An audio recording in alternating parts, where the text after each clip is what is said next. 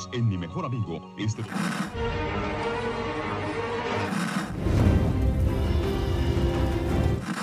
nächste Stunde versetzt sie in eine Welt jenseits aller Vorstellungskraft. Sie überschreiten die Grenze in... Kinder, macht den Fernseher aus. Davon gibt's viereckige Augen. Äh, hallo Achim. Hallo Nick. Und willkommen, liebe Zuhörer, zu einer neuen Folge von Viereckige Augen, dem Original. Ja, muss man so sagen, denn irgendwie tun sich andere mit dem Namen auf. Ganz komisch. Ja, gerade schon frech. Äh, ich habe mir immer noch die Folgen noch nicht angehört von denen, aber ich glaube, es sind tatsächlich eins zu eins Besprechungen. Sie lassen es so im Hintergrund laufen und davon lassen wir uns jetzt auch inspirieren und äh, beschreiben einfach nur, was wir sehen. Das wird dann spannend für alle. Genau. Aber so werden die Folgen zumindest kürzer, denn wir besprechen ja nichts nach oder so, sondern beschreiben einfach nur das, was wir sehen. Dann ist es genau 40, 50 Minuten oder so, wie lang die Folgen auch immer sind. Ja, ist dann so ein bisschen äh, fast ja schon wie Hörspiel. Mhm, genau. Man, man muss es nicht gucken, es ist dann einfach so, so vertont. Habe ich zum Beispiel eine, eine Platte von, von einer Zeichentrickserie, ähm, wo einfach der, der Ton aus der Folge genommen wurde und äh, ja, eins zu eins so draufgedrückt auf die Platte äh, hatte ich tatsächlich ähm, Star Trek-Kassetten von. Äh, drei Folgen oder so. Und da war das auch. Ähm, mit noch einem Erzähler dazu, der so ein bisschen die Lücken geschlossen hat oder alles Visuelle erklärt hat. Ansonsten halt einfach nur das Audiomaterial der Folge genommen. Ähm, und Alf. Genau, bei Alf war es auch so, glaube ich, von den Hörspielkassetten. Hm. Sehr, sehr schlecht, leider. Ja, so ist das dann. Ja. Wir versuchen es besser zu machen. Versuchen. Äh, dazu gehört auch, dass man äh, sich korrigiert. Und ähm, ich habe schon beim Abhören der Folge, äh, habe ich schon bemerkt und dachte, ach, das hättest du mal recherchieren sollen, bevor du es sagst. Und zwar äh, den Namen äh, der Co-Pilotin, vermutlich, der Scannerin, wie auch immer, ist nicht Washington. Das habe ich falsch gehört, offenbar. Das ist äh, Washington oder Washington. So ähnlich zumindest. Ich habe einfach immer verstanden, oh, Washington. Äh, ja, klingt auch so ähnlich auf jeden Fall. Äh, ich habe das okay. Oh, Washington, dachte ich, ja, das ist ja ein komischer Name, weil ich mir das so irisch vorgestellt habe. Ja, genau, und habe mir dann aber jetzt nochmal alle Tonschnipsel angehört, wo es vorkommt. Die Schauspieler sagen es alle ein bisschen anders. Ah, okay. Denn die spielt diese Folge dummerweise auch eine größere Rolle. Ja, es bleibt einem aber so ein bisschen offen vielleicht, wie man es ausspricht. Sie, sie ist vielleicht auch nicht böse, wenn man es so ein bisschen vernuschelt. Eventuell. Scheint sich nicht dran gestört zu haben bislang. Allerdings würdest du deinem Chef sagen, wenn er dich anders nennt, als du heißt. Kommt ab und zu mal vor, dass, dass Leute zu mir Achim sagen. Achim, okay. Achim. Ja, gehe ich dann auch drüber weg, mitunter. Wenn du das jetzt immer sagen würdest, würde ich dich irgendwann bitten, auch du mach's mal wieder anders. Ähm, noch weitere Sachen? Äh, gab es vielleicht noch, noch andere Sachen, die dir zur letzten Folge aufgefallen sind? Oder gab es Zuschriften? Ähm, es gab einen, einen äh, Hinweis von Annika tatsächlich. Hm, ähm, wir können auch so tun, als wenn das natürlich jetzt äh, ein Fan wäre, der uns geschrieben hat. Ich meine, ist es ja auch im Grunde. Oh. Ne? Also ein Fan hat uns geschrieben, äh, hat uns nochmal hm, gefragt, äh, wie wir das denn meinen mit, dass vielleicht nicht alle Menschen sind äh, auf der Crew, weil sie dachte, ähm, dass äh, Detmar auf jeden Fall Mensch ist und nur halt diese äh, äh, Prothese am Kopf hat, wegen der, ähm, wegen der Schlacht am, am Binary Star. Ähm, oder im, im, Krieg dazwischen irgendwann passiert. Aber wir uns da nicht ganz sicher, oder ich mir nicht ganz sicher war, vermutlich. Ich habe mir die Folge dahingehend noch nicht, mal, nicht mehr angehört, aber meinte auf jeden Fall, ähm, sie ist davon ausgegangen, weil sie eben halt größtenteils menschlich aussieht. Und ob das denn im Star Trek-Kosmos vielleicht nicht äh, so üblich sei, ähm, hatte sie uns gefragt. Ja. Mhm. Und ähm, nur das Aussehen verrät erstmal nicht so viel darüber, ob das Menschen sind oder nicht, denn wir haben zum Beispiel die Betasoiden, die sehen sehr menschlich aus und haben einfach nur noch die Fähigkeit, dass sie nein, Gefühle, Empfindungen lesen können. Emotionen wahrnehmen können. Sie, sie können sogar auch reden miteinander. Das macht ja Riker mit ähm, Troy. Die reden ja auch tatsächlich per Gedanken. Ah, ja. hm.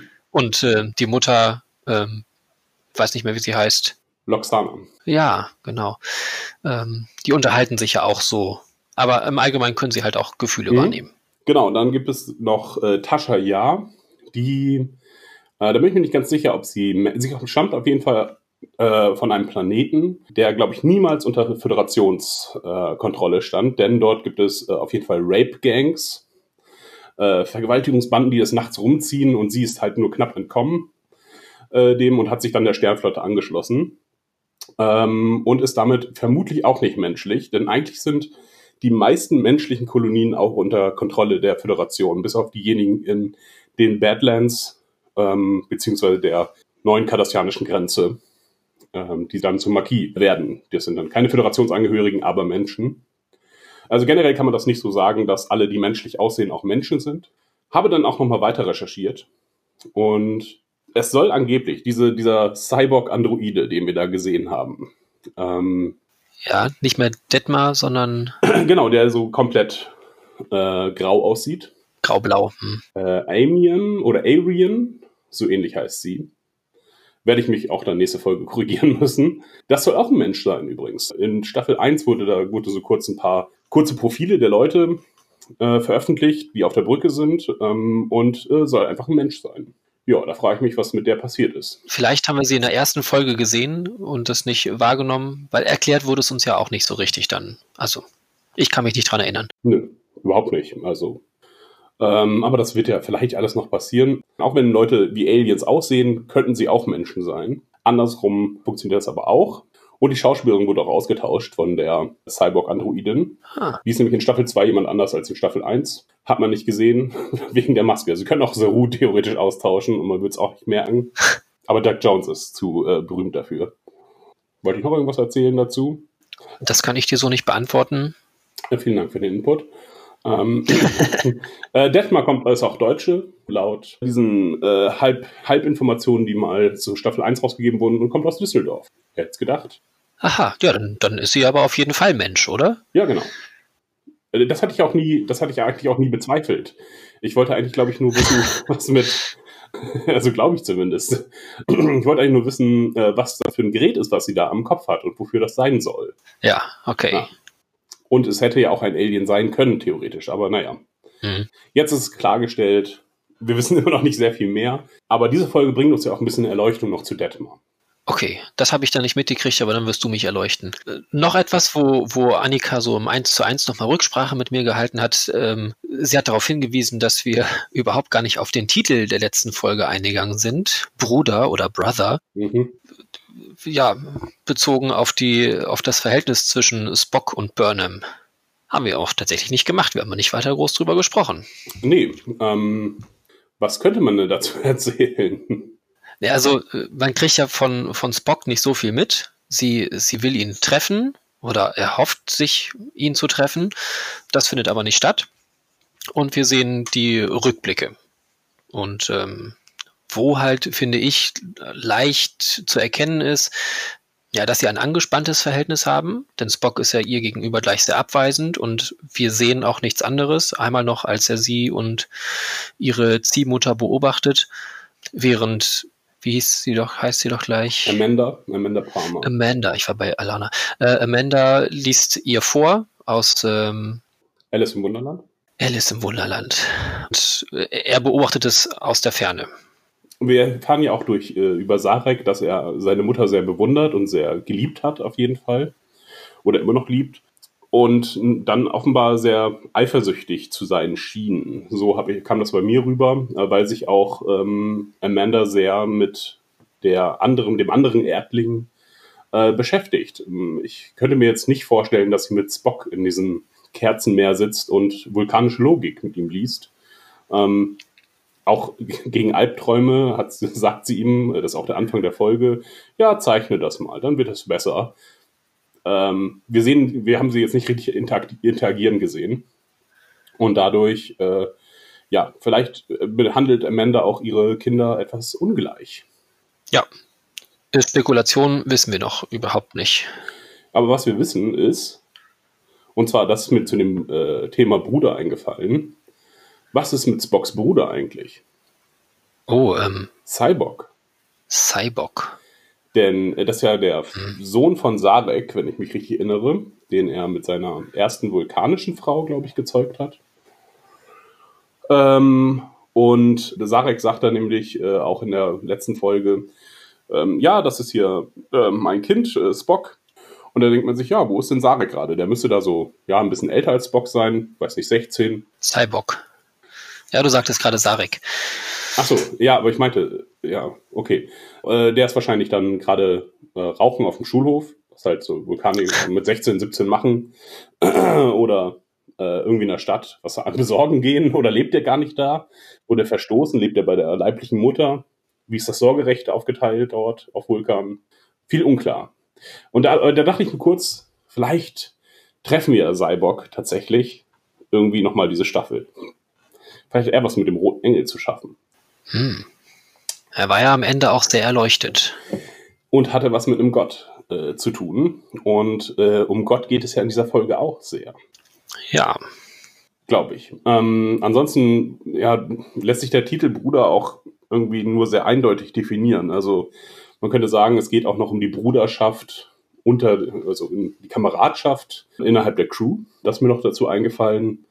Ansonsten, ja, geht es halt irgendwie um die Beziehung zwischen Burnham, Burnham und äh, Spock vielleicht. Ähm, wo ja auch gesagt wird, dass äh, sie auch keinen Kontakt seit Jahren mehr mit ihm hatte. Und es schien auch nicht so, als wenn die jetzt gut auseinandergegangen wären. Dazu erfahren wir in dieser Folge dann jetzt noch mehr. Genau.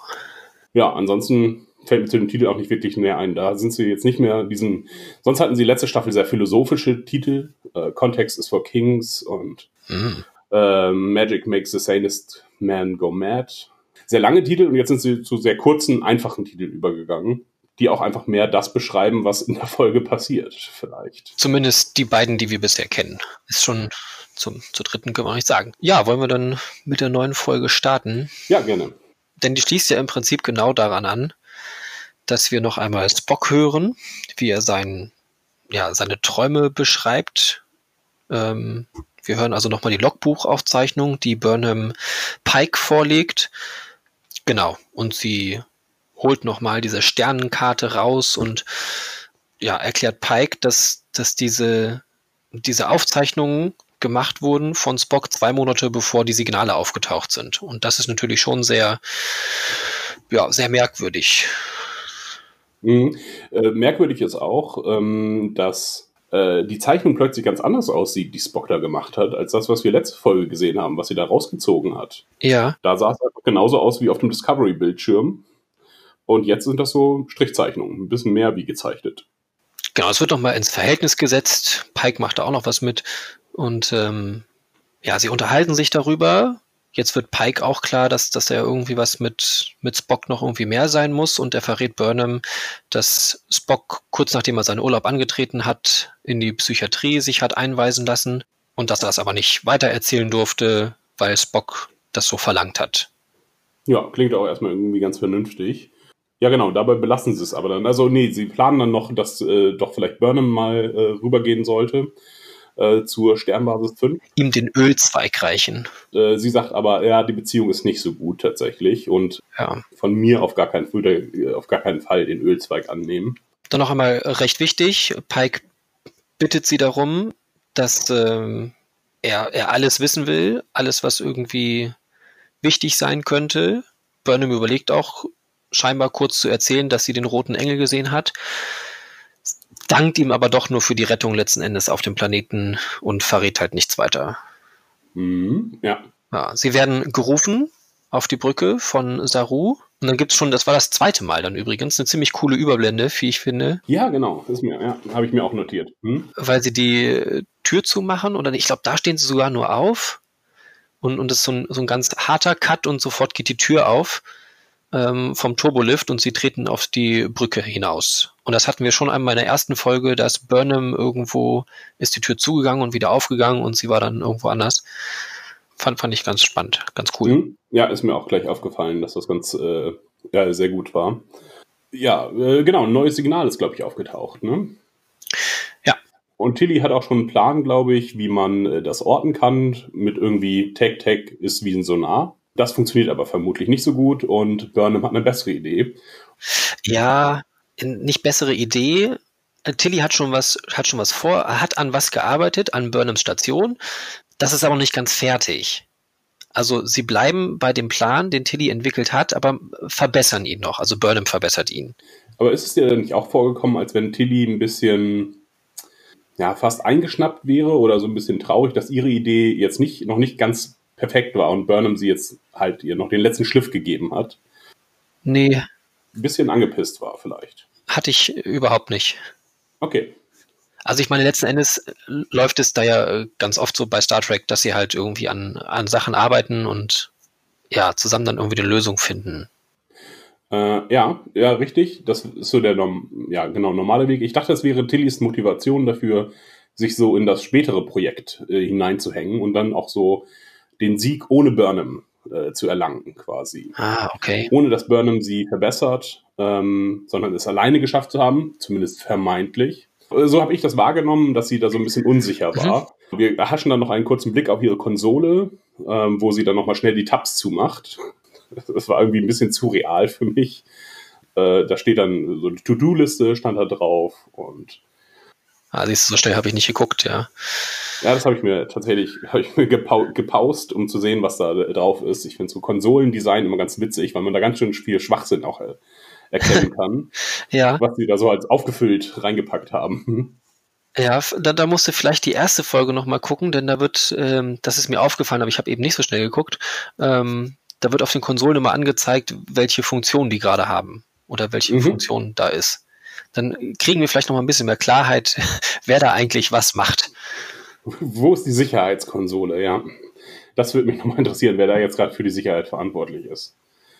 Ähm, genau, und dann noch ist noch eine E-Mail von äh, Burnham an Tilly, dass sie, äh, viel, dass sie gut bei dem letzten Rennen abgeschnitten hat, aber sich jetzt nochmal verbessern sollte. Ja, so ein bisschen äh, was mich vielleicht auch dazu gebracht hat, zu glauben, dass sie so ein bisschen eingeschnappt gegenüber oder unterkühlt gegenüber Burnham ist, ähm, weil diese E-Mail auch sehr äh, unterkühlt war oder naja, es war keine große Freude, sondern ja, herzlichen Glückwunsch, aber jetzt musst du dich noch weiter verbessern. So vulkanisch eher. Ja, genau. Mhm. Ja, neues Signal äh, taucht auf. Sie äh, können, äh, sie können das detektieren durch Burnhams äh, Trick. Äh, irgendwie fünf Sekunden auf Warp gehen, keine Ahnung, hat mich auch nicht interessiert. Sie haben am Ende die Position des Signals, ist weit weg. 150 Jahre müssten sie bei Maximum Warp, glaube ich, fliegen. Ähm, Pike machte auch noch einen lustigen Spruch zu. Irgendwie seine, seine Enkel oder so würden das dann erreichen. Mhm. Aber die Lösung ist dann für das Ganze, haha, wir haben einen Sporenantrieb. Und das kommt von Saru. Der schlägt das Ganze vor, denn was äh, zu Kriegszeiten erlaubt war. Da hat die Föderation darüber hinweggesehen, das zu benutzen. Denn eigentlich ist es verboten, mit ähm, menschlich veränderter DNA zu, zu experimentieren. Denn das ist ja das, was Stamets macht. Mhm. Er injiziert sich da die Talligraden-Gene, genau, um halt das Sporennetzwerk benutzen zu können. Und ähm, ja, das ist aber nach Föderation verboten, aber man wird wahrscheinlich drüber wegsehen, denn diese Signale scheinen ja irgendwie unglaublich wichtig zu sein. Wobei halt auch nicht so klar ist, warum die jetzt so wichtig sind, weil die sind aufgetaucht, ja, ja. Und man denkt, man sollte die erforschen, aber ich sehe da keine große Dringlichkeit. Nö, nur diese Koinzidenz halt, dass das kurz nach einem Krieg auftaucht, das sagt der Sarek dann in der ersten Folge, und dass deswegen so, das erstmal so dringlich behandelt wird. Pike wird ja jetzt auch quasi komplett dazu abgestellt, diese Signale zu finden. Das ist so seine einzige Mission mit der Discovery. Und vorher hat das wohl die Enterprise gemacht, vielleicht. Naja. Ähm, ja, die Dringlichkeit wird wirklich nicht so bewusst.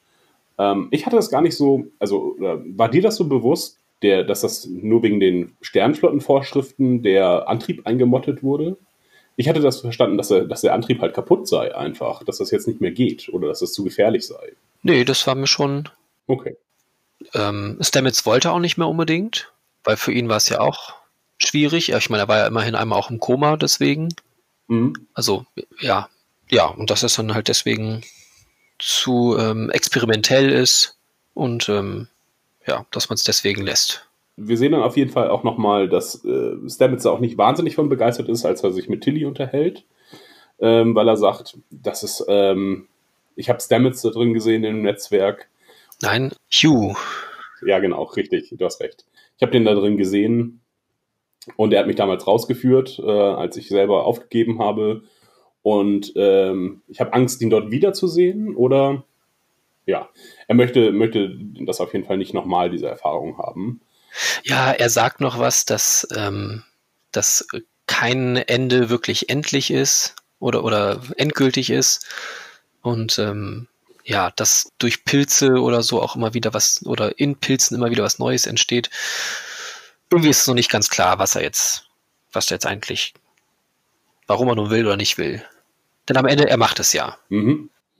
Und es klappte auch. Ich dachte auch noch irgendwie, dass dieser, äh, wie gesagt, ich hatte das mit dem Spornantrieb ganz anders abgespeichert und dachte, der ist auch viel ungenauer oder funktioniert gar nicht so, so gut. Ähm, aber sie äh, tauchen dann tatsächlich an der richtigen Stelle auf.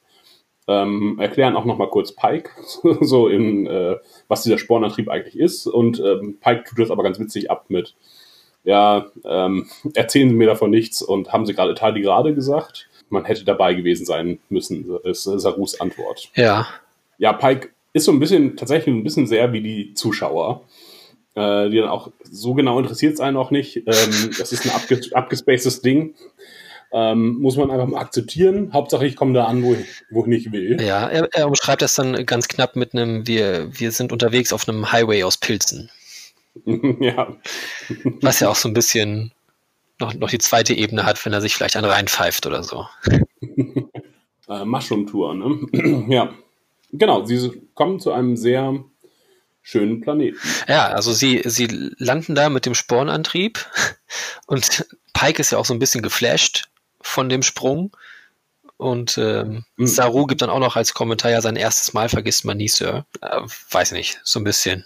Ja, sehr locker gehen sie alle miteinander um. Mittlerweile ja. Also es ist halt, also klar, es ist jetzt ein anderer Captain, als es vorher war mit Lorca. Lorca war ja irgendwie sehr, sehr rigide, sehr strikt. Ja, jetzt ist es wirklich sehr locker und sehr offen, das Verhältnis, finde ich. Mhm. Also angenehmer. Es ist eher so Voyager-mäßig. Ja, so ein bisschen kumpelhaft. Man, man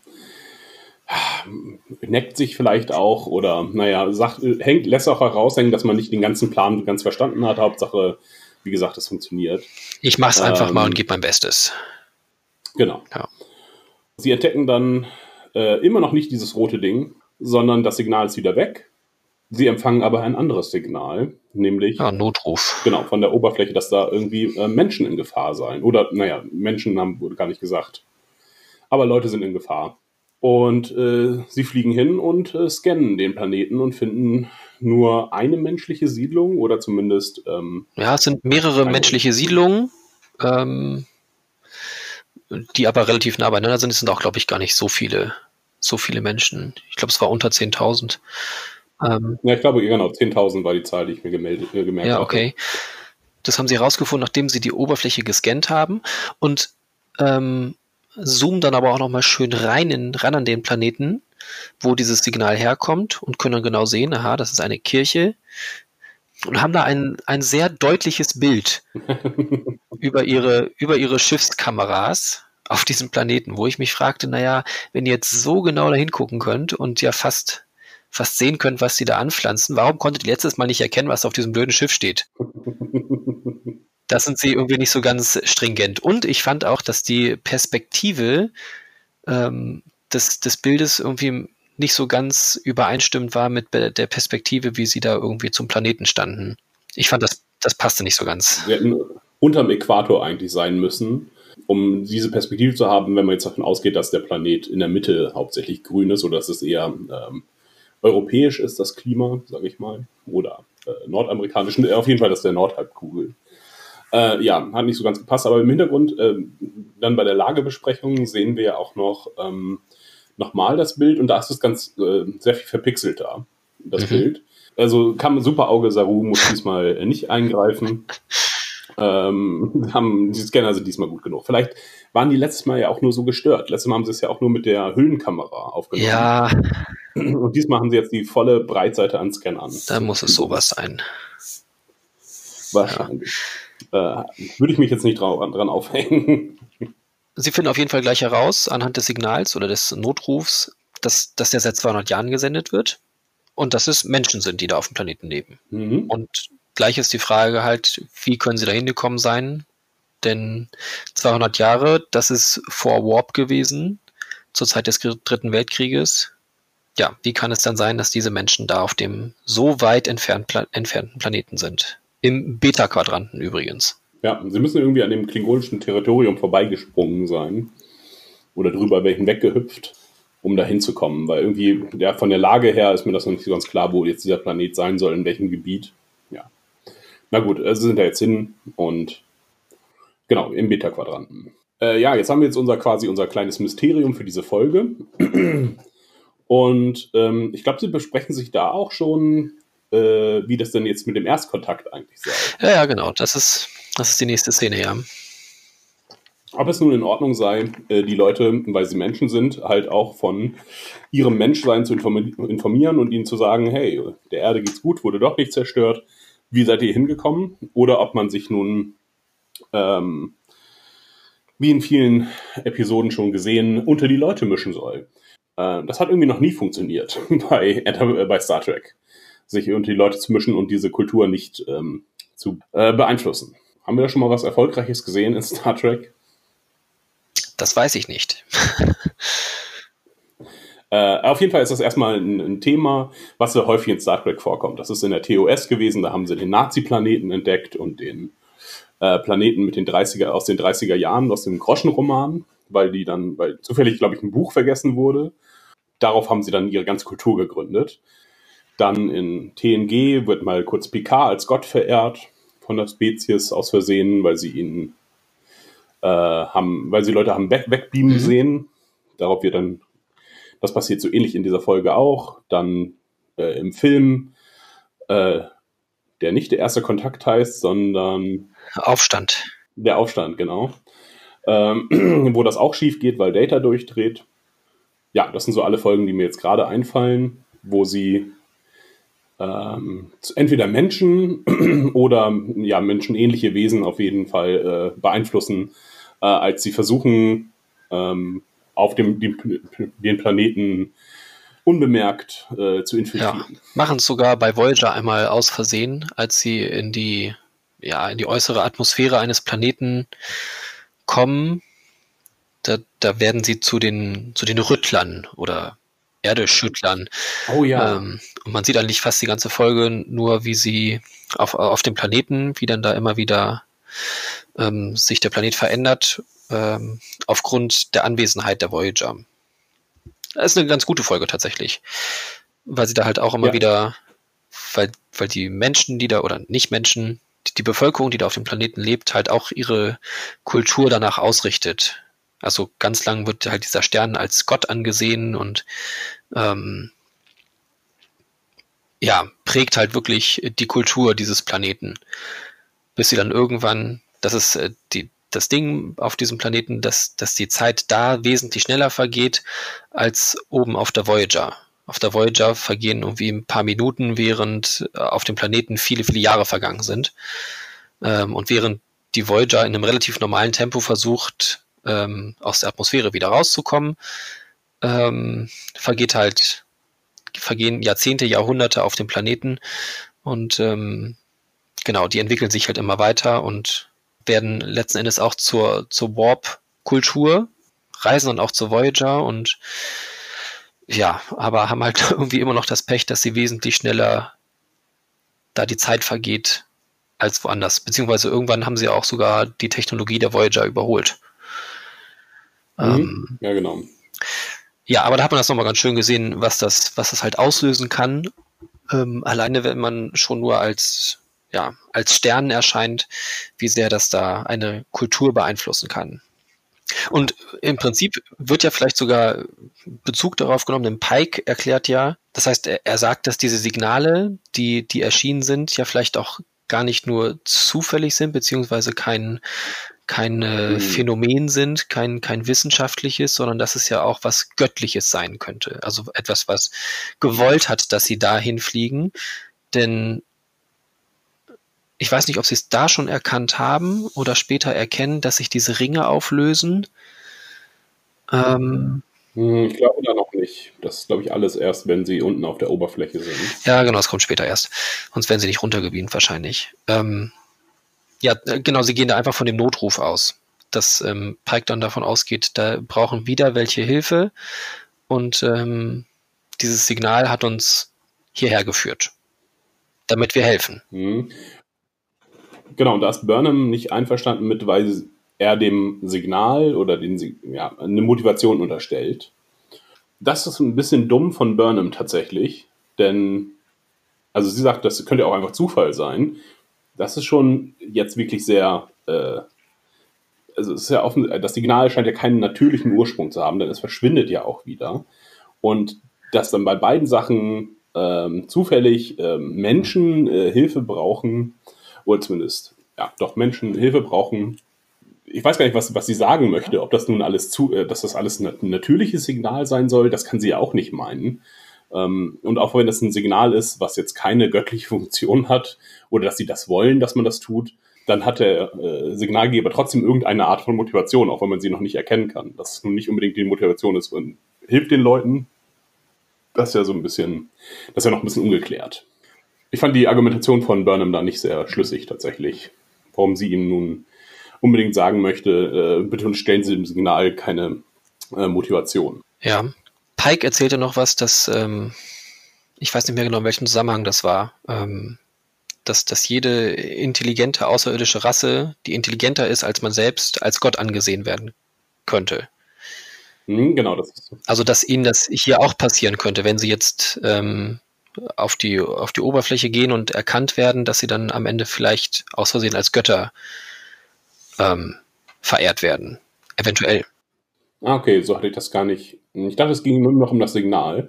Nämlich, ähm, da kommt Pike nämlich darauf, äh, von dem Ausspruch von dem Autor Aut ähm, Arthur C. Clarke, äh, der gesagt hat, jede äh, weit fortgeschrittene Technologie erscheint weniger äh, fortgeschrittenen äh, Zivilisationen äh, mhm. wie Magie. Und er ähm, dreht das dann quasi um und sagt, ja, aber auch alles Göttliche ähm, kann dann kann äh, weit fortgeschrittenen Zivilisationen so erscheinen, als wenn es technologisch wäre.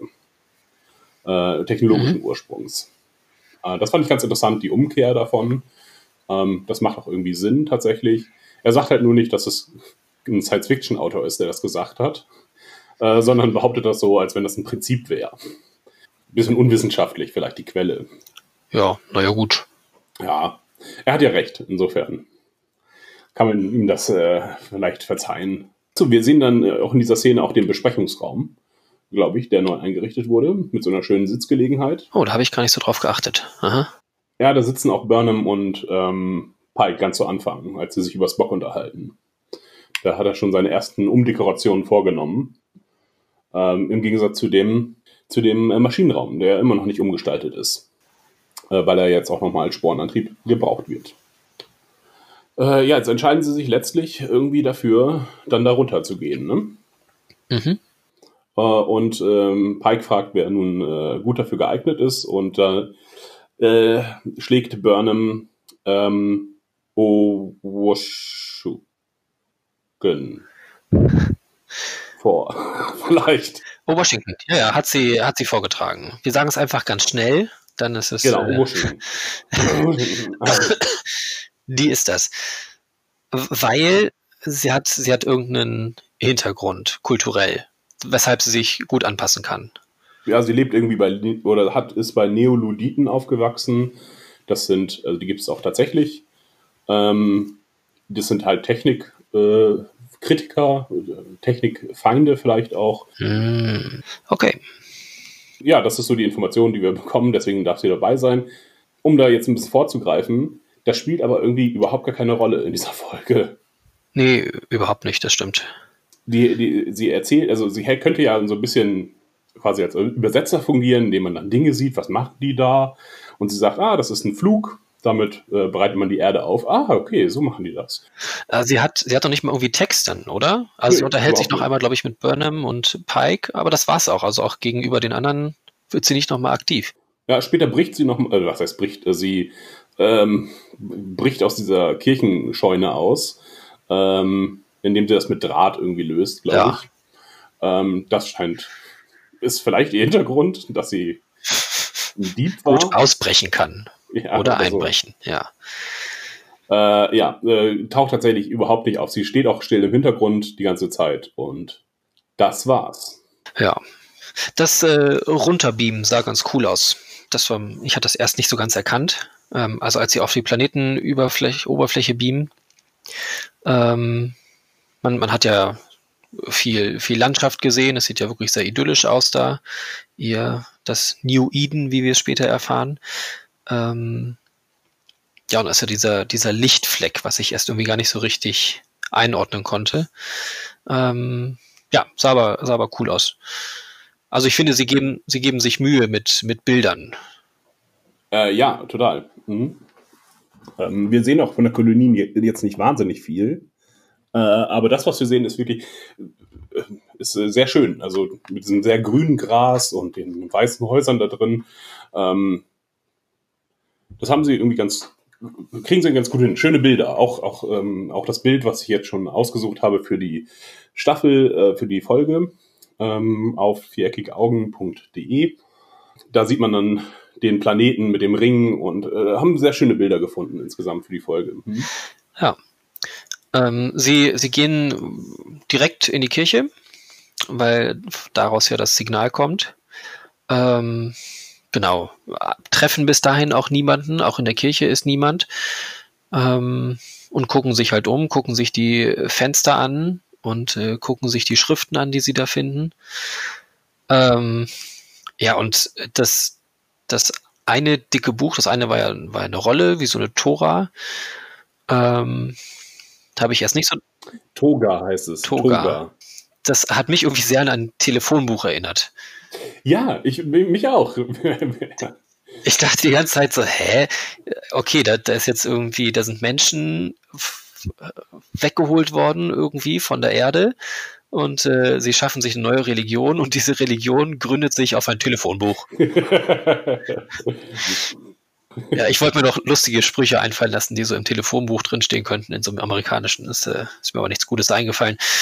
Ähm, ist dann halt klar geworden, dass sie sich, das erzählen ja auch die Bilder, ähm, dass sie sich aus allen Religionen das Beste rausgesucht haben. Das für sie Beste. Das hätte ja auch noch ganz anders sein können. Ähm, sie scheinen ja irgendwie eine sehr friedliebende Kultur zu sein. mhm. Ähm, denn das erfahren wir auch aus den Bildern. Sie sind halt irgendwie dem, dem dritten Weltkrieg entkommen und da auf dem Planeten gelandet und haben sich dann ihre eigene Religion gebastelt. Genau. Ähm, auch die Fensterbilder sprechen nämlich äh, davon. Und äh, Burnham kann fünf Religionen identifizieren. Neben dem äh, Christentum, äh, Judentum und Islam haben wir Shinto äh, und äh, Wicca. Im Buddhismus war aber, glaube ich, auch gesagt, es waren, glaube ich, sogar sieben oder so. Ah, okay. War, war eine ganze Menge. Sie wundern da gerade noch ein bisschen rum, als sie auf Jacob treffen.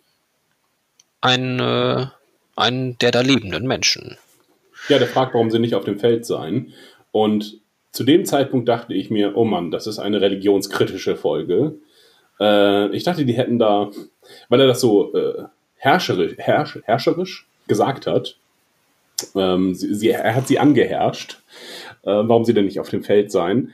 Und dachte mir, oh nein, jetzt haben sie hier eine äh, Theokratie gegründet äh, und der Priester schickt alle Leute aufs Feld, um zu arbeiten, während er hier die Religion bastelt. Ach so, ja. Äh, ja, da hatte ich so eine kurze, Sor äh, kurze Sorge um die Folge, dass die so ein bisschen äh, abdriftet in äh, eine sehr dumme Religionskritik.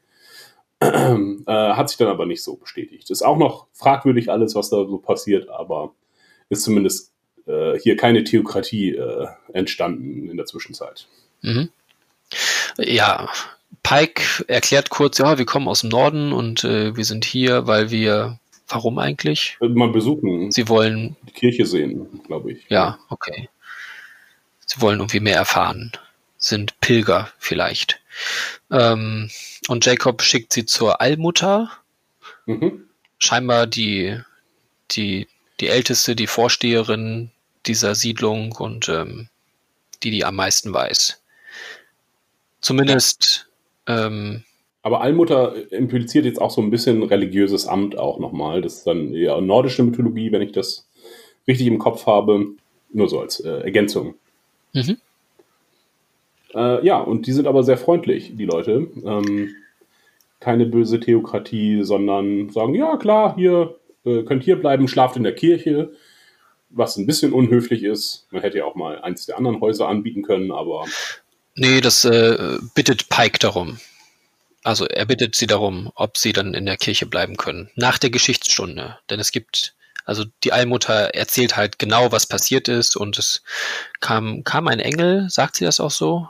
mhm. Zumindest ist der Engel auch auf dem, auf dem Bild äh, in der Kirche dargestellt, auf dem Fenster, wo ja Burnham auch gleich ein Flashback kriegt. Genau, sie erzählt die Geschichte und diese Geschichte scheint halt nicht auf dem ganzen Planeten verbreitet zu sein, denn ähm, Pike und auch Burnham stellen ja Fragen dazu. Also scheinen nicht, scheinen nicht alle den gleichen Wissensstand zu haben auf dem Planeten. Mhm. Und sie sagen ja auch, früher, früher sind mehr Pilger zur Kirche gekommen, als sie noch geleuchtet hat. Jetzt leuchtet sie aber nicht mehr. Und ähm, ja, es scheint jetzt so zu sein, als wären die so die letzten, die, die, die den Glauben noch aufrechterhalten oder die Erinnerung an das, was geschehen ist, aufrechterhalten. Denn sie erinnern sich ja schon noch an alles, was ähm, auf der Erde damals gewesen ist.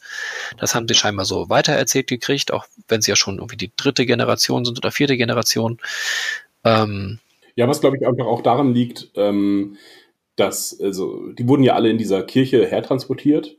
Ähm, und äh, nicht alle in diesem Dorf leben einfach. Und ähm, ich glaube, die scheinen nicht so, äh, scheinen noch keine Druckerei erfunden zu haben. Und naja, das einzige Buch, was sie dann hier haben, waren halt die Bücher, die sie mitgenommen haben. Und dann haben sie das so zusammengebastelt. So äh, erkläre ich mir das zumindest. Äh, das schien ja das Original quasi zu sein, was wir da liegen haben. zusammengebastelt haben sie ja nur die Religion.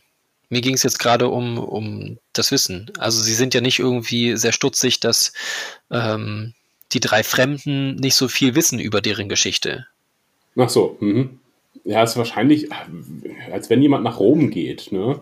Und der hat halt so das Grundkonzept vom Kathol- Katholizismus äh, verstanden, aber in den Details ist es, die wollen halt das, die, das Original, also die, den, den Ursprungsort sehen der Religion. Mhm. Also nämlich diese Kirche. Ähm, die sie dann, oder haben sie die gebaut? Die müssen sie ja gebaut haben. Ich dachte, die wären mit der Kirche hertransportiert worden, um ehrlich zu sein. Das hatte ich auch gedacht, ja. Aber dann haben sie ja die Scheiben ausgetauscht, offenbar. Ja, kann ja kaputt gegangen sein. Da Aber sind ja Bomben explodiert und so. Ja, stimmt. Und Also da verraten sie uns ja auch ein bisschen noch was über den Dritten Weltkrieg, den wir bislang nur kennengelernt haben in der erste Kontakt. Genau, da ist der Dritte Weltkrieg gerade knapp vorbei, oder? Ja, genau, der, das sind die Nachwehen. Hm? Die letzten fünf Jahren, glaube ich, äh, war der dritte Weltkrieg. Ja, Dann in The Next Generation Folge 1, Staffel 1, ähm, da sieht man, äh, als Q das Gericht hält, äh, da sieht man einen Soldaten, der sich, äh, der sehr gepolstert aussieht und ein Gewehr hat in der Hand und äh, sich irgendwie Drogen einpfeift aus so einem Schlauch. Sieht ein bisschen wie Jemadar aus, so Proto-Jemadar. Äh, und der stand, scheint wohl auch aus dem Dritten Weltkrieg zu stammen. Das erzählt Picard halt, dass es als Q ihn über die Menschheit ausfragt oder ihn äh, verurteilt dafür. ja, Genau. okay. Und die Richterrobe, die er da trägt, ist nämlich auch aus dem Dritten Weltkrieg, aus den offensichtlich unmenschlichen Gerichten, die dort stattgefunden haben. Hier erfahren wir jetzt, dass da Bomben geworfen wurden im Dritten Weltkrieg, unter anderem auch Atombomben, was ja fast klar ist, weil die Welt hat jede Menge Atombomben und wenn es ein Dritter Weltkrieg ist, dann werden wahrscheinlich Atombomben geworfen. Aber so eine Atombombe macht ja auf Jahrhunderte, verseucht ja alles radioaktiv. Und wenn da ordentlich mit Atombomben hantiert wurde, warum ist nur 200 Jahre später die Erde so wunderbar sauber und unverseucht? Weil sie natürlich äh, Denuklearisierer erfunden haben. Ah. Ja, es muss so sein. Äh, ja, also ich glaube, das wird ein, ein Gerät mit einem blauen Strahl sein. Das haben sie dann einmal so, haben sie rübergeputzt. Oder sie haben einfach eine Denuklearisierungsbombe geworfen. Ja, genau. Die alles, nee, das ist, hat so eine hohe Schwerkraft, dass das die Teilchen anzieht, die bösen Nuklearteilchen, die sehr schwer sind, sagt mir auch schweres Wasser Mhm. und so. Ähm, und haben sie angesaugt und dann haben sie sie in den Weltraum geschossen. Äh, ja, auf jeden Fall sind sie dann in der, ich weiß gar nicht mehr, wie es weitergeht, um ehrlich zu sein.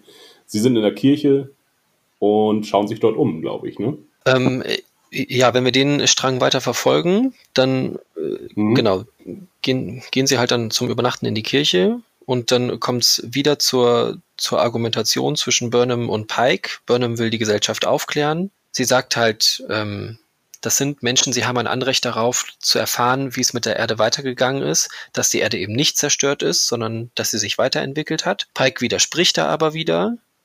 Ja, letzten Endes kommt dann Jacob dazwischen, der halt ihre wahre Herkunft erahnt hat. Da haben sie auch erst das Signal gefunden in dem Moment, als sie, sind dann halt unten im Keller. Mhm. Und ähm, er will sie dann am Gehen hindern und ähm, schmeißt dann diese, was ist eine, eine Granate, Blendgranate, Betäubungsgranate, wie auch immer. Genau, klaut ihre Sachen und will halt die anderen aufklären. Ja, da geht er mal von 0 auf 180. Indem er, ich, ich war wirklich schockiert, als er die Granate geschmissen hat, dachte ich so, oh ja, jetzt bringt er sie alle um, einfach. Ähm, aber äh, es war dann doch nur eine Blendgranate und äh, führt sie zur Allmutter mit den Beweisen, nämlich, äh, dass sie äh, nicht von hier stammen können, sondern äh, sehr viel moderne Technik. Genau, er, nimmt denen das einfach weg. Die sind ja betäubt, die sind ja erstmal bewusstlos. Als sie wieder aufwachen, äh, wacht ja auch Burnham wieder mit dem mit der Vision von dem roten Engel auf. Ähm, genau, und sie suchen dann halt alles zusammen, merken, haben ihre Sachen nicht mehr dabei. Und Washington ähm, befreit sie, aber Pike mahnt nochmal an die oberste Direktive, sich zu halten. Genau, was sie ja letzten Endes auch tun. Denn Jacob ist bei der Allmutter und versucht mit dem, was er hat, zu zeigen, dass sie ja. Hm. nicht aus deren Gesellschaft stammen können, sondern von der Erde sind.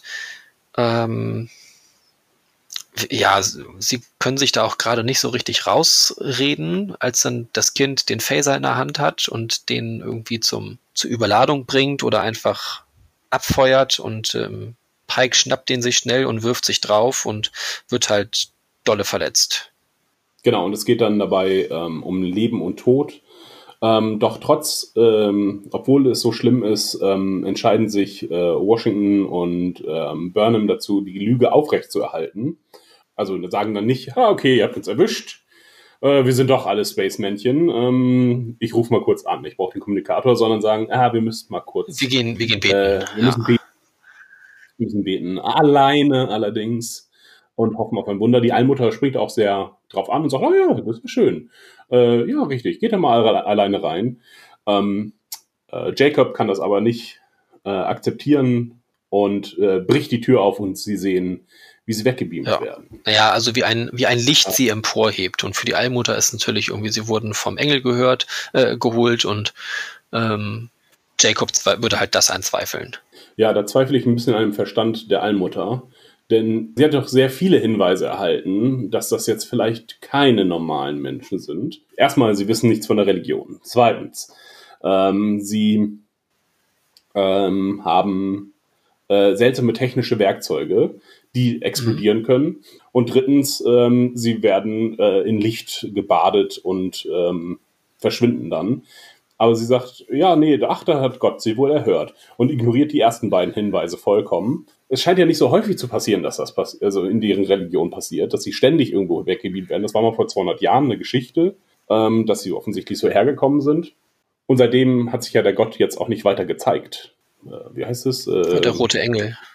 Naja, sie hatten, ähm, das hatte Jacob nochmal gesagt, als er sie im Keller antrifft, dass er das geahnt hat, dass, dass sie kommen würden. Denn äh, vor ein paar Tagen haben sich die Ringe verändert oder irgendein rotes Licht oder so ist gekommen. Achso, das rote Licht, das war nicht das Signal dann, ah, dass er deswegen damit gerechnet hat, dass, dass sie halt irgendwie auftauchen würden. Also zumindest, dass irgendwie was im Gange ist, dass was passieren würde. Mm, ja, okay. Mhm. Also ich finde sie Allmutter jetzt immer noch nicht so richtig überzeugend, warum sie da äh, nicht ein bisschen skeptischer zumindest ist. Ja. Na gut, man sieht sie danach aber auch überhaupt nicht mehr. Nee, das ist aber auch so ein bisschen das Problem der Folge, dass, also es wird sehr viel über diese Religion und über Religion im Allgemeinen ähm, erzählt. Äh, zum einen dieses Zusammenstückeln der verschiedenen Ja. religiösen Elemente ähm, in so einer Art Scrapbook. Und da, so funktionieren ja auch Religionen oder so haben Religionen sich ja auch entwickelt, eben indem man aus verschiedenen äh, Strömungen Sachen übernommen hat und wieder weggegeben hat und nicht zum Kanon erklärt wird. So ist wieder ein bisschen wie Star Trek. Manches ist Kanon, manches nicht. Und dass die Scheiben in der Kirche ähm, für die analphabetische Bevölkerung ursprünglich waren, das wird so ein bisschen allgemein erzählt. Und dann passiert aber nichts mit dieser Religion. Wir wissen auch gar nicht, wie diese Religion sich eigentlich lebt. Die haben eine Kirche, die haben ein Kirchenfenster und die haben diese Bibel und sind offensichtlich ein bisschen dumm. Also so habe ich das zumindest wahrgenommen. Ja, ansonsten hat diese Religion überhaupt keine praktische Auswirkung auf irgendwas, Ja. die sie da zusammengestückelt haben. Das hat mich so ein bisschen gestört. Wenn man eine Folge über Religion macht, dann muss man auch Religion da drin vorkommen lassen und nicht nur so einzelne Elemente aus Religion. Aber die hat sich ja daraus begründet, dass sie so unglaublich dankbar waren dafür, dass sie gerettet wurden. Denn sie waren ja dem Tode quasi nahe, setzen ja auch diesen, diesen Notruf ab. Ähm, Hilfe, wir sind ähm, Frauen, Kinder, Zivilisten in einer Kirche, die in einer Kirche Zuflucht suchen, sagen sogar die Zahl, irgendwie 100 Stück. Ähm, und ähm, später sehen wir dann ja auch, dass in dem Moment dieser rote Engel auftaucht und sie finden sich dann offensichtlich im nächsten Moment auf dem Planeten wieder. Also auf ähm, New Eden. Ähm, Ja. Ich verstehe, warum die die Ja. Religion entwickelt haben. Wenn man sich so mittendrin in so einem Wunder befindet, was man halt nicht erklären kann. Und so ist ja halt auch Religionen sind ja die Erklärer der Welt, äh, wenn man halt noch keine anderen Methoden hat dafür. Und da verstehe ich schon, warum sie die Religion entwickelt haben. Nur in dieser Folge spielt die Religion an sich halt überhaupt keine Rolle. Mhm. Weißt du, was ich meine? Das finde ich, das ist eine verschenkte Chance gewesen. Denn niemand agiert aus religiösen Überzeugungen. Also vielleicht ein bisschen, Jacob steht, schein, steht scheinbar so ein bisschen vor dem, kurz vor dem Ausschluss, weil er schon immer so ein bisschen ähm, religionsfeindlich war. Naja, vielleicht eher analytisch und sachlich. Das heißt ja, dass, dass da ja irgendwie Berufe weitergegeben werden innerhalb der Familie und seine Familie ist ja offensichtlich die wissenschaftliche. Mm, ja. Oder das sagt er auch. Wir waren immer irgendwie die Wissenschaftler und ähm, ja, oder Forscher, wie auch immer. Ähm, genau, und deswegen habe ich das Ganze hier am Laufen gehalten, weil wir immer davon ausgegangen sind, dass, dass wir irgendwie wieder Kontakt zu Menschen kriegen können. Mm, Ja, damit wird halt auch jetzt implizit, oder es wird auch explizit gesagt durch die Allmutter, glaube ich, dass er den Irrweg nicht mehr führen, äh, nicht mehr äh, weiterverfolgen soll. Ähm, und das heißt dann halt, dass Religion nicht identisch ist mit Wissenschaftlichkeit oder Ana Analyse. Und das, diesen Gegensatz finde ich, finde ich jetzt fragwürdig, das so verkürzt zu machen. Wir erfahren halt auch noch, ja, dann erfahren wir nur als einziges über die Religion, dass sie nicht sehr erfreut darüber sind, wenn ihre Thesen abgelehnt werden. Oder ihre Thesen hinterfragt werden, ohne Beweise zumindest. Okay. Ja. Und äh, Jacob wendet sich ja auch irgendwie zwischenzeitlich an Burnham und sagt, äh, hier, äh, du, du bist doch die Wissenschaftlerin, was sagst du denn dazu? Ja, und so, als wenn Religion und Wissenschaft sich automatisch schon von Natur aus gegenüberstehen müssten, was sie sicherlich in manchen Bereichen tun, aber eben nicht in ihrem Wesen an sich. Also es gibt offensichtlich religiöse Wissenschaftler und es gibt ähm, auch Wissenschaften, die die Religion versuchen zu erläutern und zu erklären. Ähm, nämlich zum Beispiel die vergleichenden äh, Religionswissenschaften, was zufällig Pikes Vater auch noch war. Das erfahren wir auch noch. Diese Folge ist sehr thematisch strukturiert. Es geht halt um Religion und das erfahren wir in allen Facetten dieser Ja. Folge. Okay. Okay, jetzt habe ich mich so ein bisschen verbrabbelt. Äh, vielleicht, wie geht's denn weiter? Ja, wir müssten jetzt wieder ein bisschen früher ansetzen, denn wir haben jetzt gerade schon erzählt, ähm, die werden hochgebeamt. Also das Außenteam wird wieder hochgebeamt. Ähm, aber das ist gar nicht so einfach, denn das erfahren wir alles so nach und nach auf der Discovery. Ähm, das haben wir jetzt gerade ausgelassen. Ähm, Mhm. nachdem oder kurz bevor, keine Ahnung, die runterbeamen, ähm, ist Tilly schon damit beschäftigt, an diesem riesen Brocken rumzubohren. Das hattest du ja vorhin schon mal eingangs oder relativ zu Anfang erwähnt, dass sie da ein bisschen, äh, ja, eigeninitiativ handelt und ähm, versucht Mhm. da was aus dem Brocken rauszuholen. Dieser Brocken hat halt eine unglaubliche Schwerkraft und ähm, genau, sie versucht aber was rauszuholen, um das als neues Interface zu benutzen, um halt ähm, Stamets nicht mehr in das ähm, in diese Myzelkammer zu stecken, sondern halt aus diesem Gestein ein, ein Interface zu entwickeln. Genau. Das ist das, was sie vorhat. Kriegt das dann auch hin, da einen Brocken rauszuholen, den, den einzusperren. Da finde ich es irgendwie ganz witzig, dass das halt alles über Sprachsteuerung läuft, was man ja später wirklich erst sehr viel später dann sieht, wenn überhaupt. Eigentlich sprechen sie nur mit den Replikatoren so oder wenn sie dann auf, auf Autopilot sind. Ja, das ist doch wesentlich interaktiver jetzt. Also sie haben es natürlich dann irgendwie so dem momentanen Verständnis von Technik angepasst, was ja auch okay ist vielleicht, aber ins, in, in die Star Trek-Kontinuität passt es halt eigentlich nicht ganz rein. Ja, sie holt auf jeden Fall ja. so einen Brocken raus, freut sich und mit einmal gibt's halt eine fette Energieentladung und sie wird gegen die Wand geschleudert und ähm, verletzt sich da. Mindestens verletzt im, im ersten Moment sieht so also aus, könnte auch tot sein vielleicht, blutet am Kopf. Ja. Wir sehen sie wieder auf der Krankenstation, kriegt erstmal Ärger von Saru. Genau, sie sagt aber, sie, sie wollte halt sich, ja, halt dieses Interface entwickeln, um, um Stamets zu helfen. Genau. Und Saru sagt, bevor sie sich auf andere oder ja, bevor sie sich um andere kümmern, müssen sie sich erstmal um sich selbst kümmern. Und ähm, ja, sagt halt, sie, sie sollte halt ja, sich lieber um ihre Karriere kümmern, eventuell, ob er das meint. Ja, ich glaube erstmal um ihre eigene Sicherheit vielleicht. Ja, okay. In dem Moment dann vielleicht das, ja. Genau, denn sie hat da offensichtlich sehr leichtsinnig gehandelt.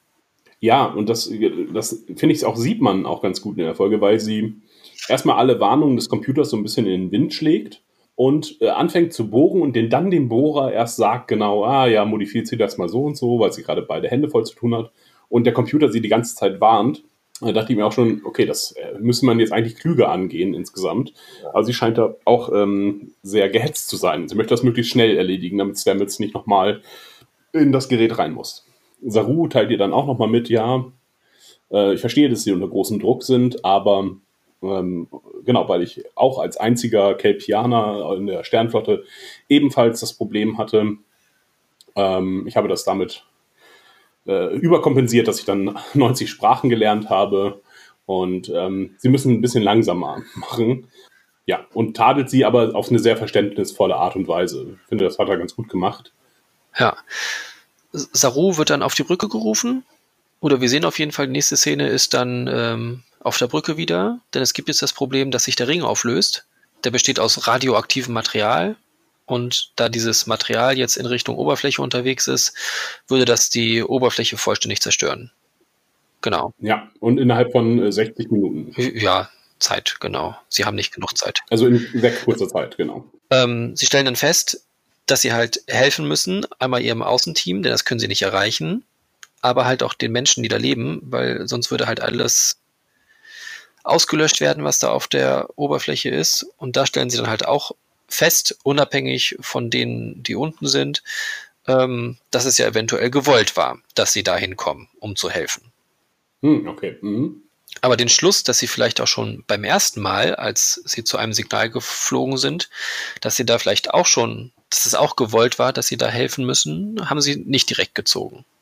Nee, nicht so deutlich, ja, stimmt. Mhm. Ähm, sie versuchen dann da ein bisschen dran zu arbeiten und äh, Tilly macht selbiges auf der Krankenstation in Zusammenarbeit mit einem ähm, Fähnrich, glaube ich. Ähm, einem ja, weiblichen Fähnrich. Die total komisch spricht. Also das hört sich an wirklich wie ein Kind. Die Stimme ist, ich weiß natürlich, ob es, hast du es auf Englisch oder auf Deutsch geguckt?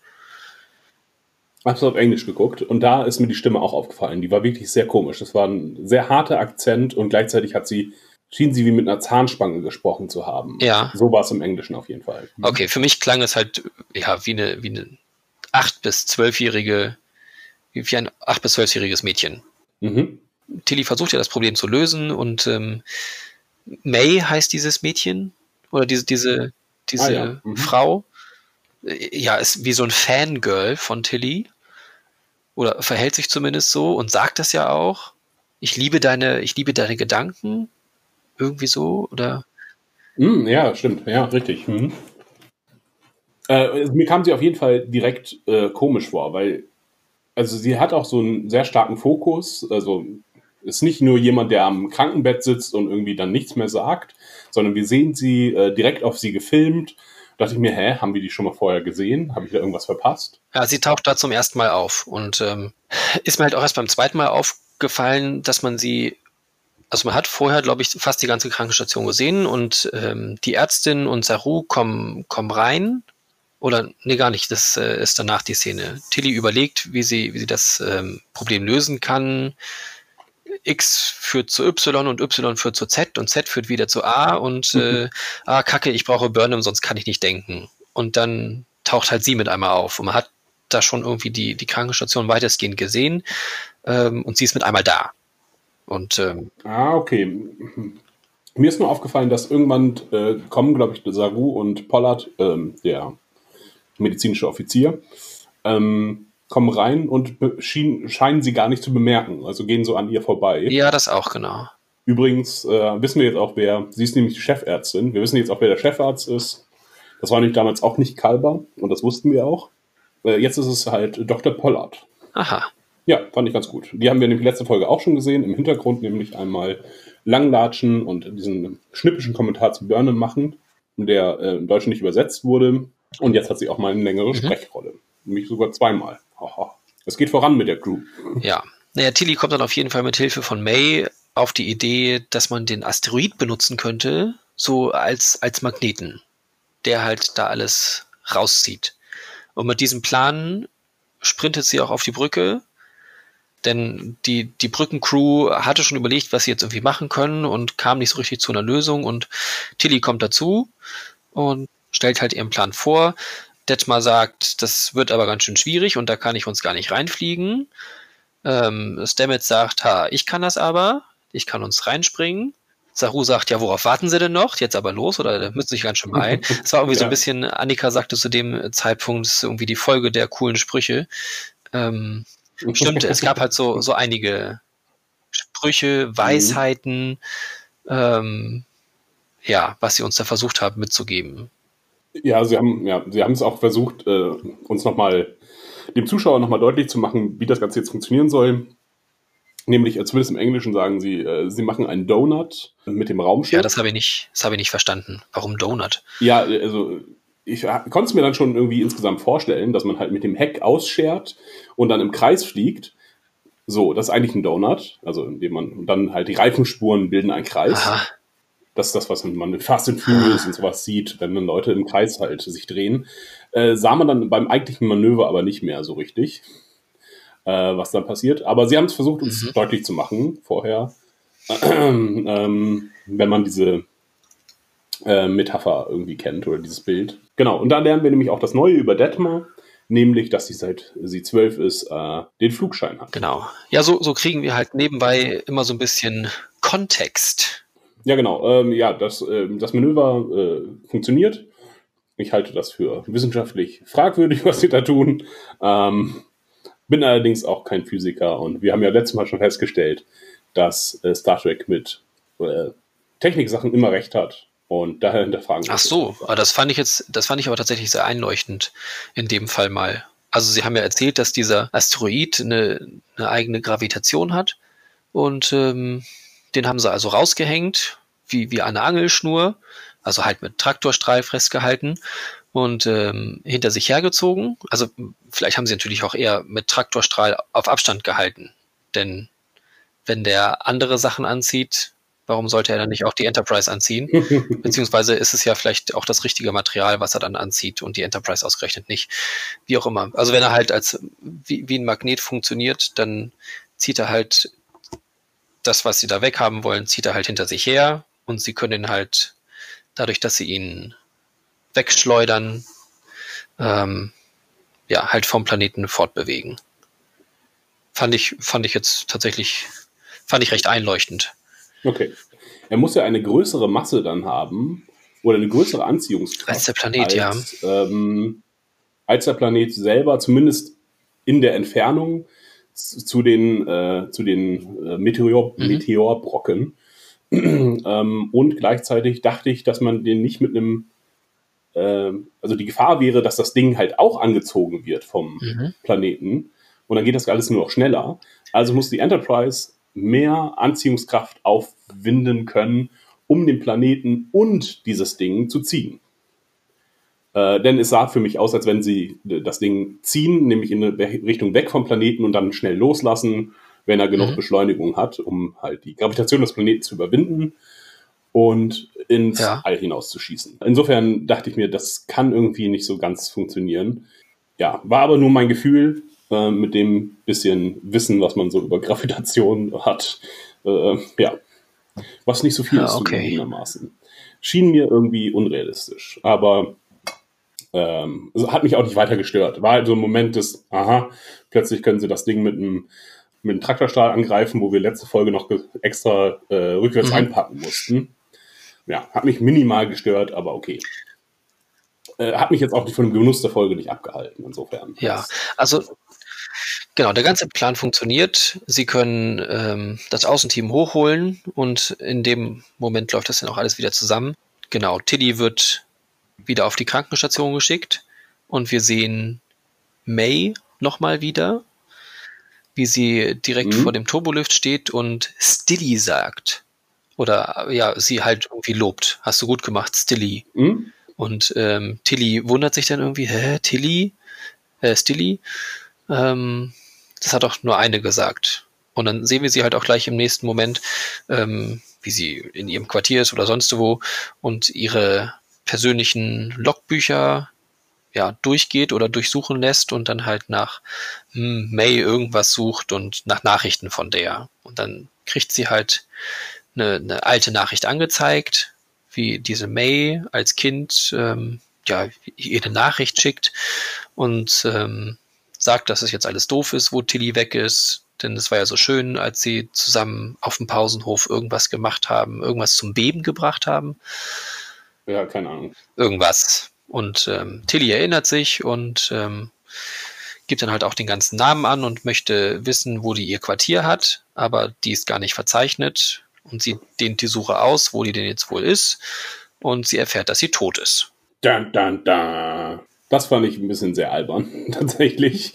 Ähm, also der, dieser, ja, das war so wie X-Factor. ah, äh, was? Der Taxifahrer ist schon die ganze Zeit tot, der mich hier die ganze Zeit durch die Gegend gefahren Ja.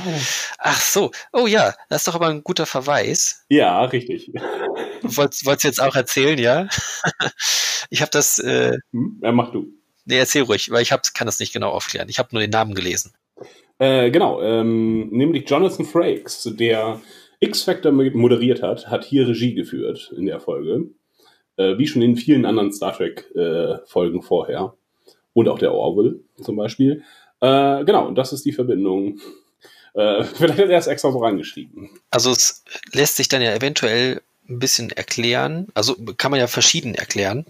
Ähm, zum einen ist Tilly ja heftig gegen die Wand geknallt und hat sich auch den Kopf verletzt und ist jetzt vielleicht einfach ein bisschen bresig in der Murmel und sieht halt Sachen, halluziniert. Mhm hat halt quasi nur mit sich selbst gesprochen, hat sich selbst halt die Ideen gegeben und das in Form von, von dieser May, May Theresa Ahern, Ahern. Ach ja, ja. Mhm. So ist der ganze Name.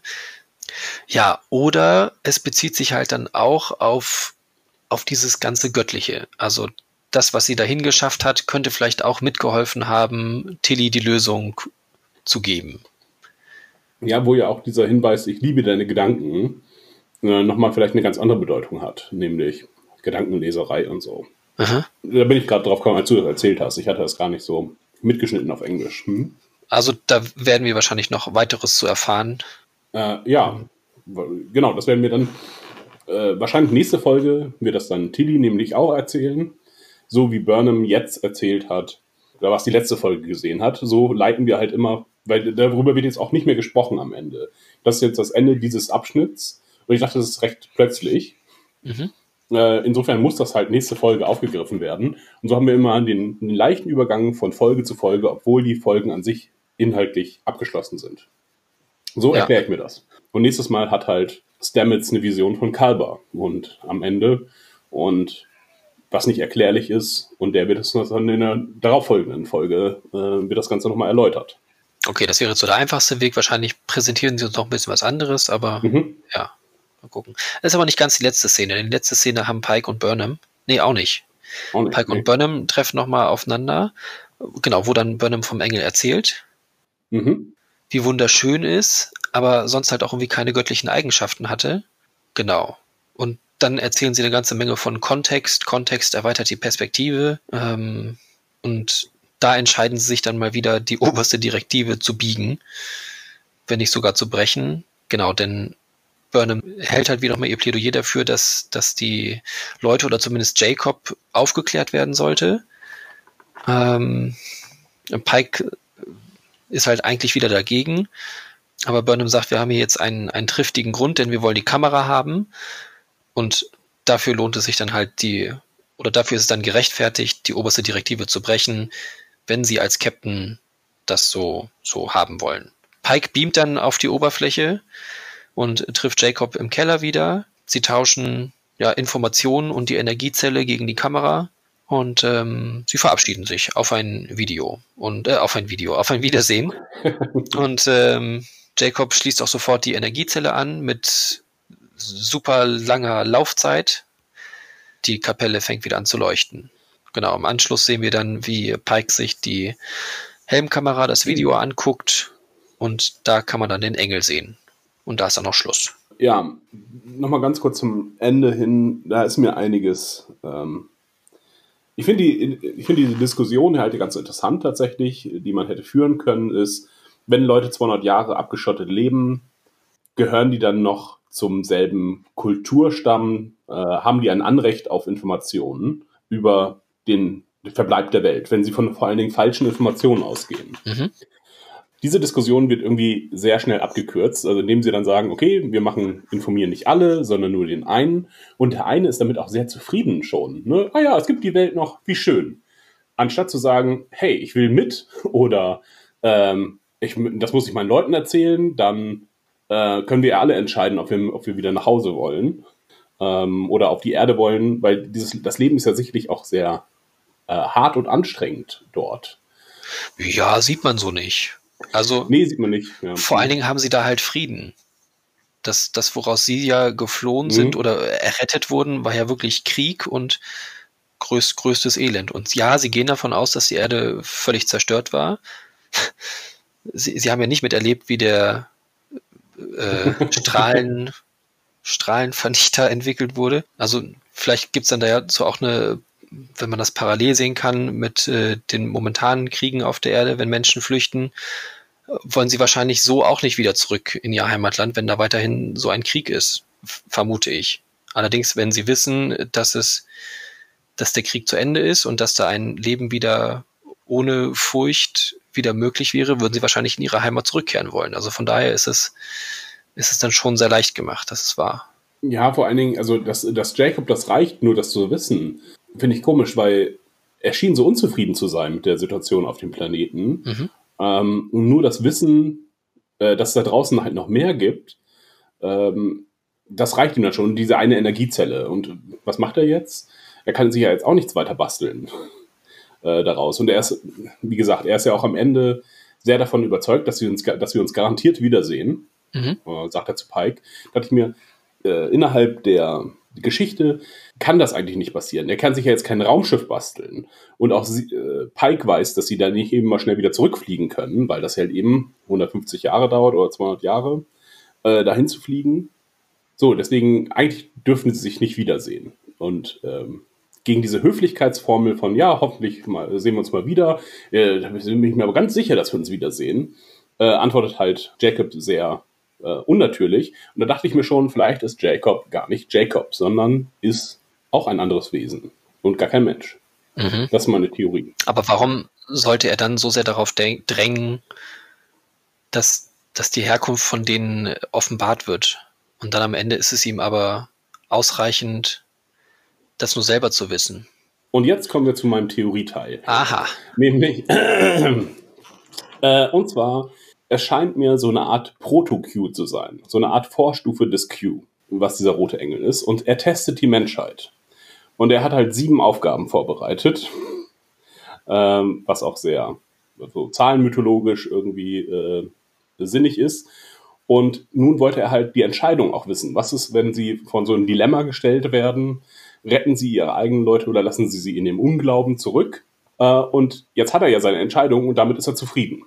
Er macht sie nicht komplizierter, sondern Mhm. lässt ihnen halt ihre Entscheidung. Genau, und genauso wie May auch ein, ähm, ein Aspekt dieser, dieser, dieses Q-Volkes vielleicht ist, oder Q-artigen Volkes, die sich ja auch schon, was wir über die Q wissen, ist, dass sie sich öfter mal als Götter gerieren, auf jeden Fall. Mhm.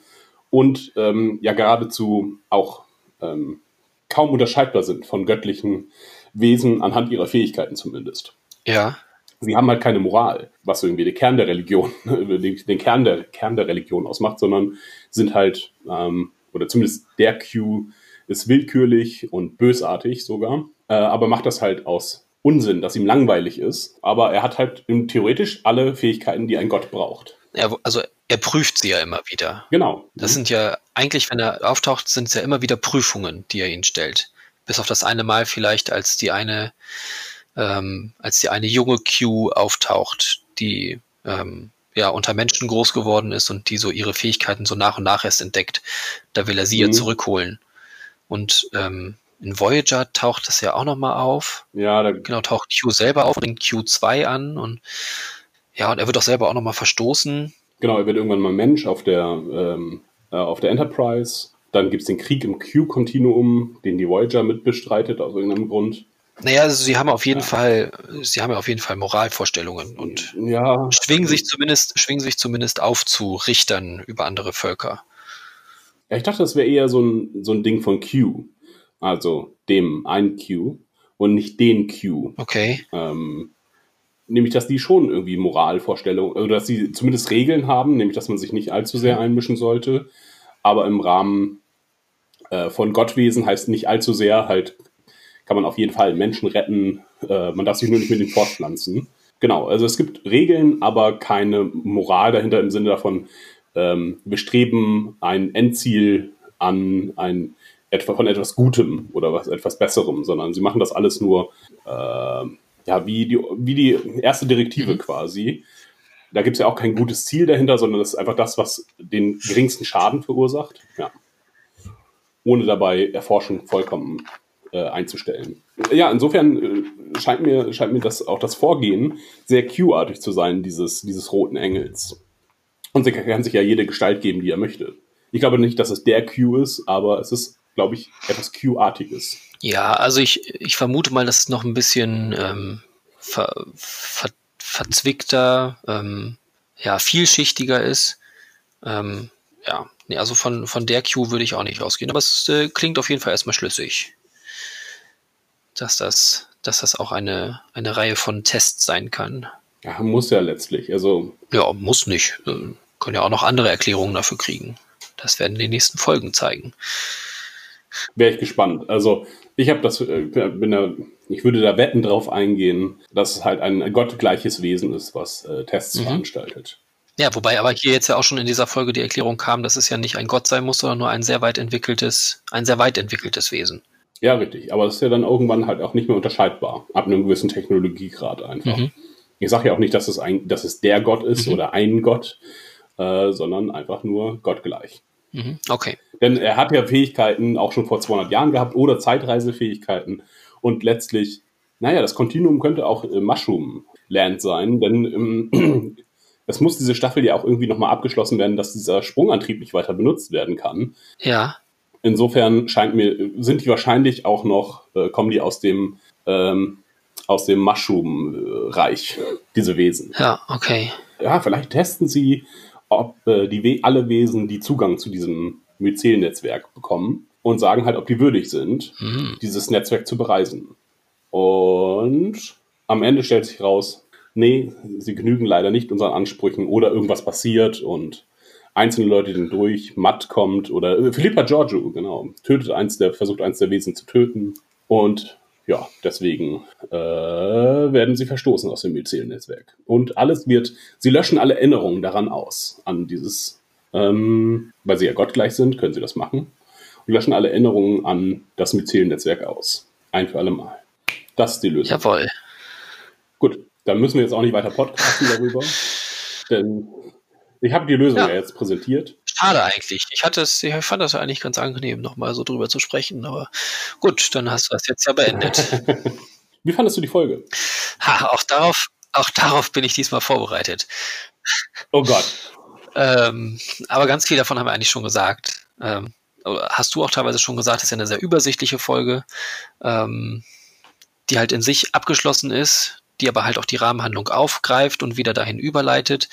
Ähm, es wird jetzt deutlich, ähm, also es ist halt, wie du sagtest, du hast es gesagt, es ist diesmal klar strukturiert, dass es halt irgendwie sehr um, um Religion geht.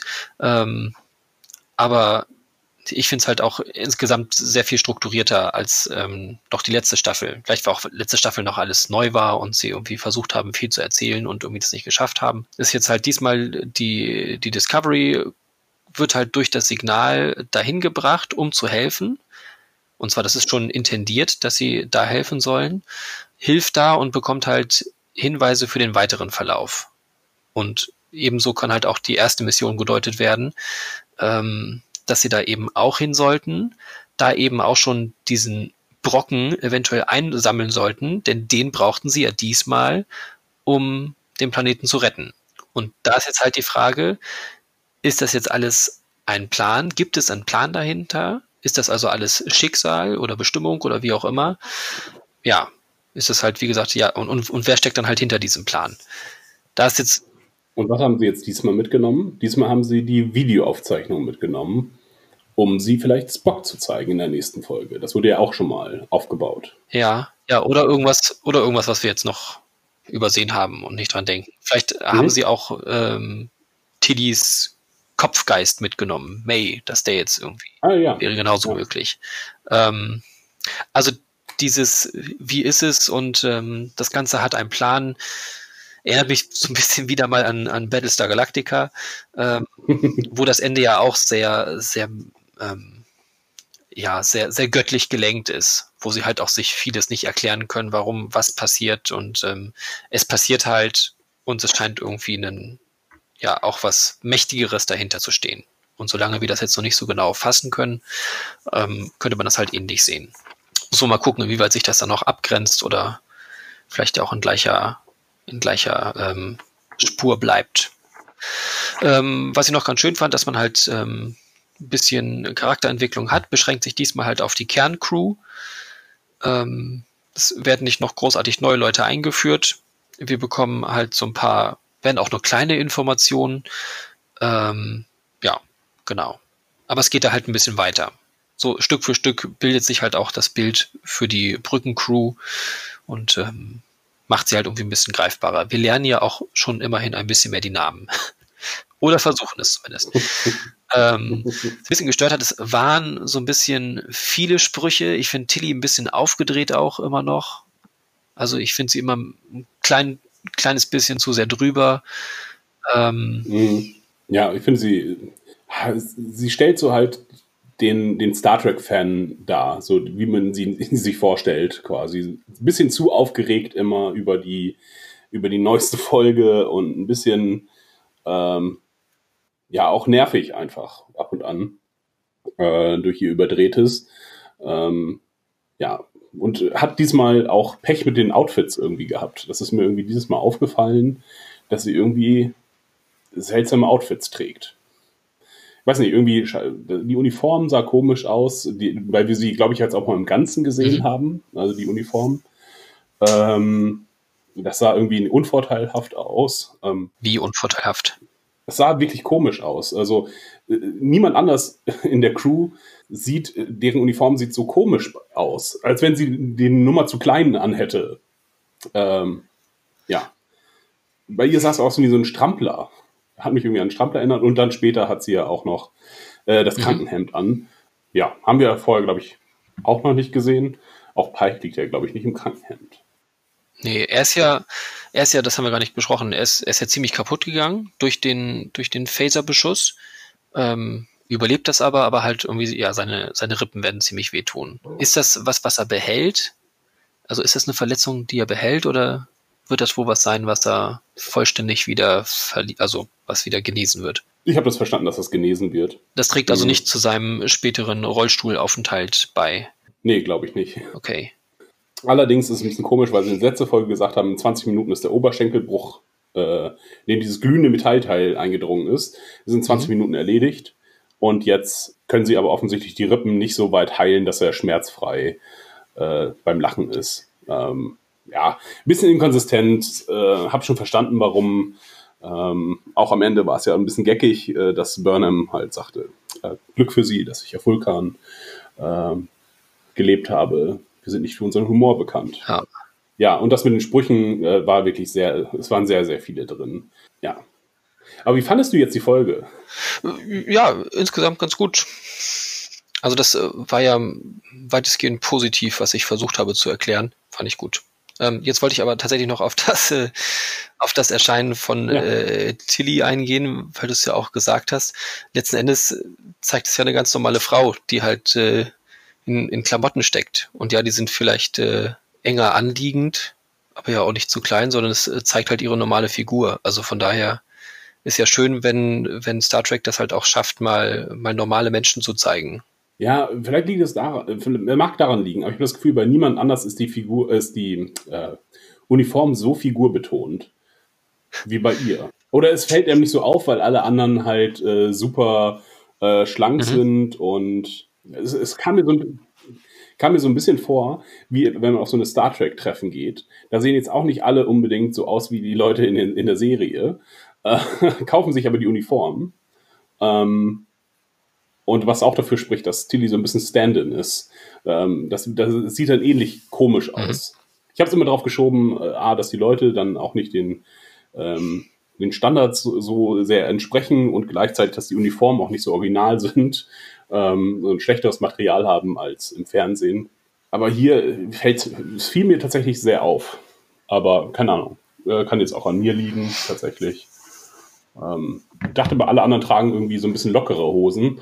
Bei ihr war es so ein, schien es mir so ein One-Suit zu sein und nicht in zwei Teile, dass es eine Hose und ein äh, Oberteil gibt. Ja, vielleicht ist es aber auch das direkte Gegenbild zu Seven of Nine und Paul und, äh, und ähm, Troy, Ja. ähm, wo sie es ja immer gemacht haben, dass sie sehr figurbetont die Oberweite darstellen und ähm, ja, dass sie jetzt halt einfach auch den, den ganz normalen Körper einfach darstellen.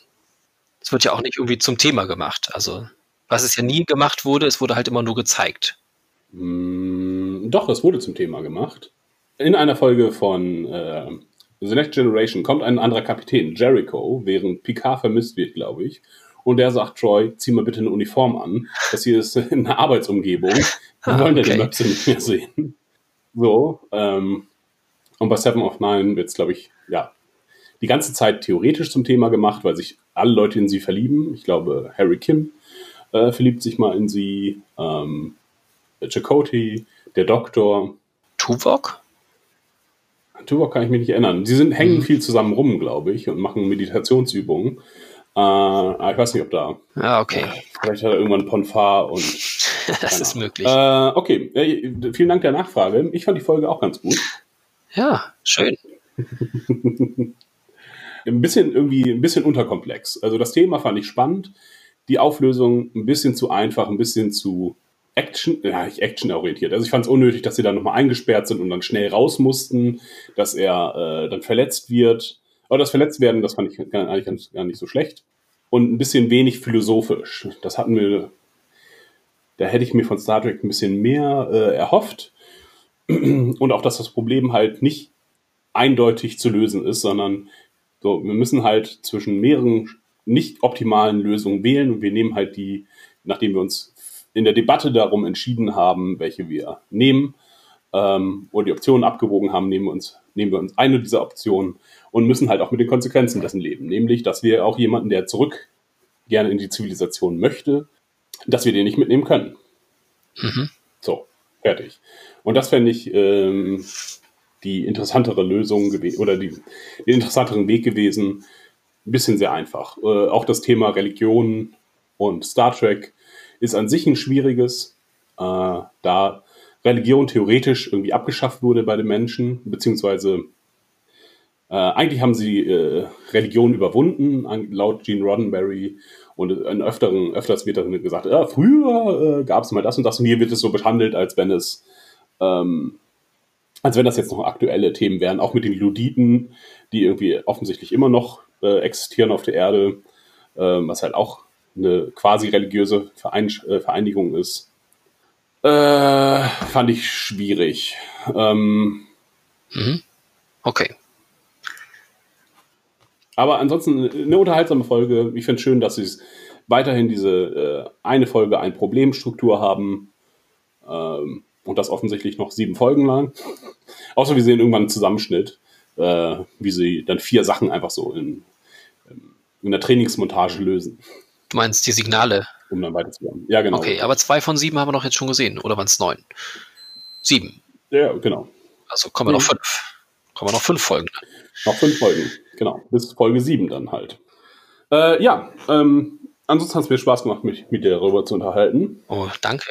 Ja. Es war unterhaltsam. Wenn ihr, wenn ihr weiter äh, Hinweise für uns habt, äh, auch äh, du, Annika, darfst das weiterhin machen, darfst du uns gerne weiter äh, Nachrichten schicken. Ähm, ich habe jetzt darauf verzichtet, es einzuspielen. Ähm, aber würde ich machen, wenn das in ordentlicher Tonqualität ist. Ha, okay. Hast du noch einen Hinweis, wie man uns finden kann? Du hast es einmal kurz zwischendurch eingestreut unter viereckigeaugen.de. Allerdings die vier als Ziffer geschrieben. Genau, ähm, wir haben auch einen Instagram-Channel, der netterweise von Annika betreut wird. Ähm, auf irgendwas mit viereckige Augen. Findet man auf der Homepage dann auch. vier-eckige-augen.de. Dort könnt ihr auch kommentieren. Wir sind nicht auf Spotify. Richtig. Aus Prinzip. Meinerseits zumindest. Da, da tummeln sich nur Loser. Ja. Äh, und äh, ja, wir berichten über die Rechtsstreitigkeiten mit dem anderen Podcast. Ähm, die Sachen sind raus, sage ich mal. Da können Sie sich jetzt noch äh, fünfmal entschuldigen. Äh, das ist unser Markenrecht hier. Wir sind schon viel früher dran. Unregelmäßiger, aber viel früher. Okay, dann hören wir uns nächste Woche wieder. Nächste Woche, ja. Ich freue mich auf die nächste Folge. Tschüss. Alles klar. Dann macht's gut.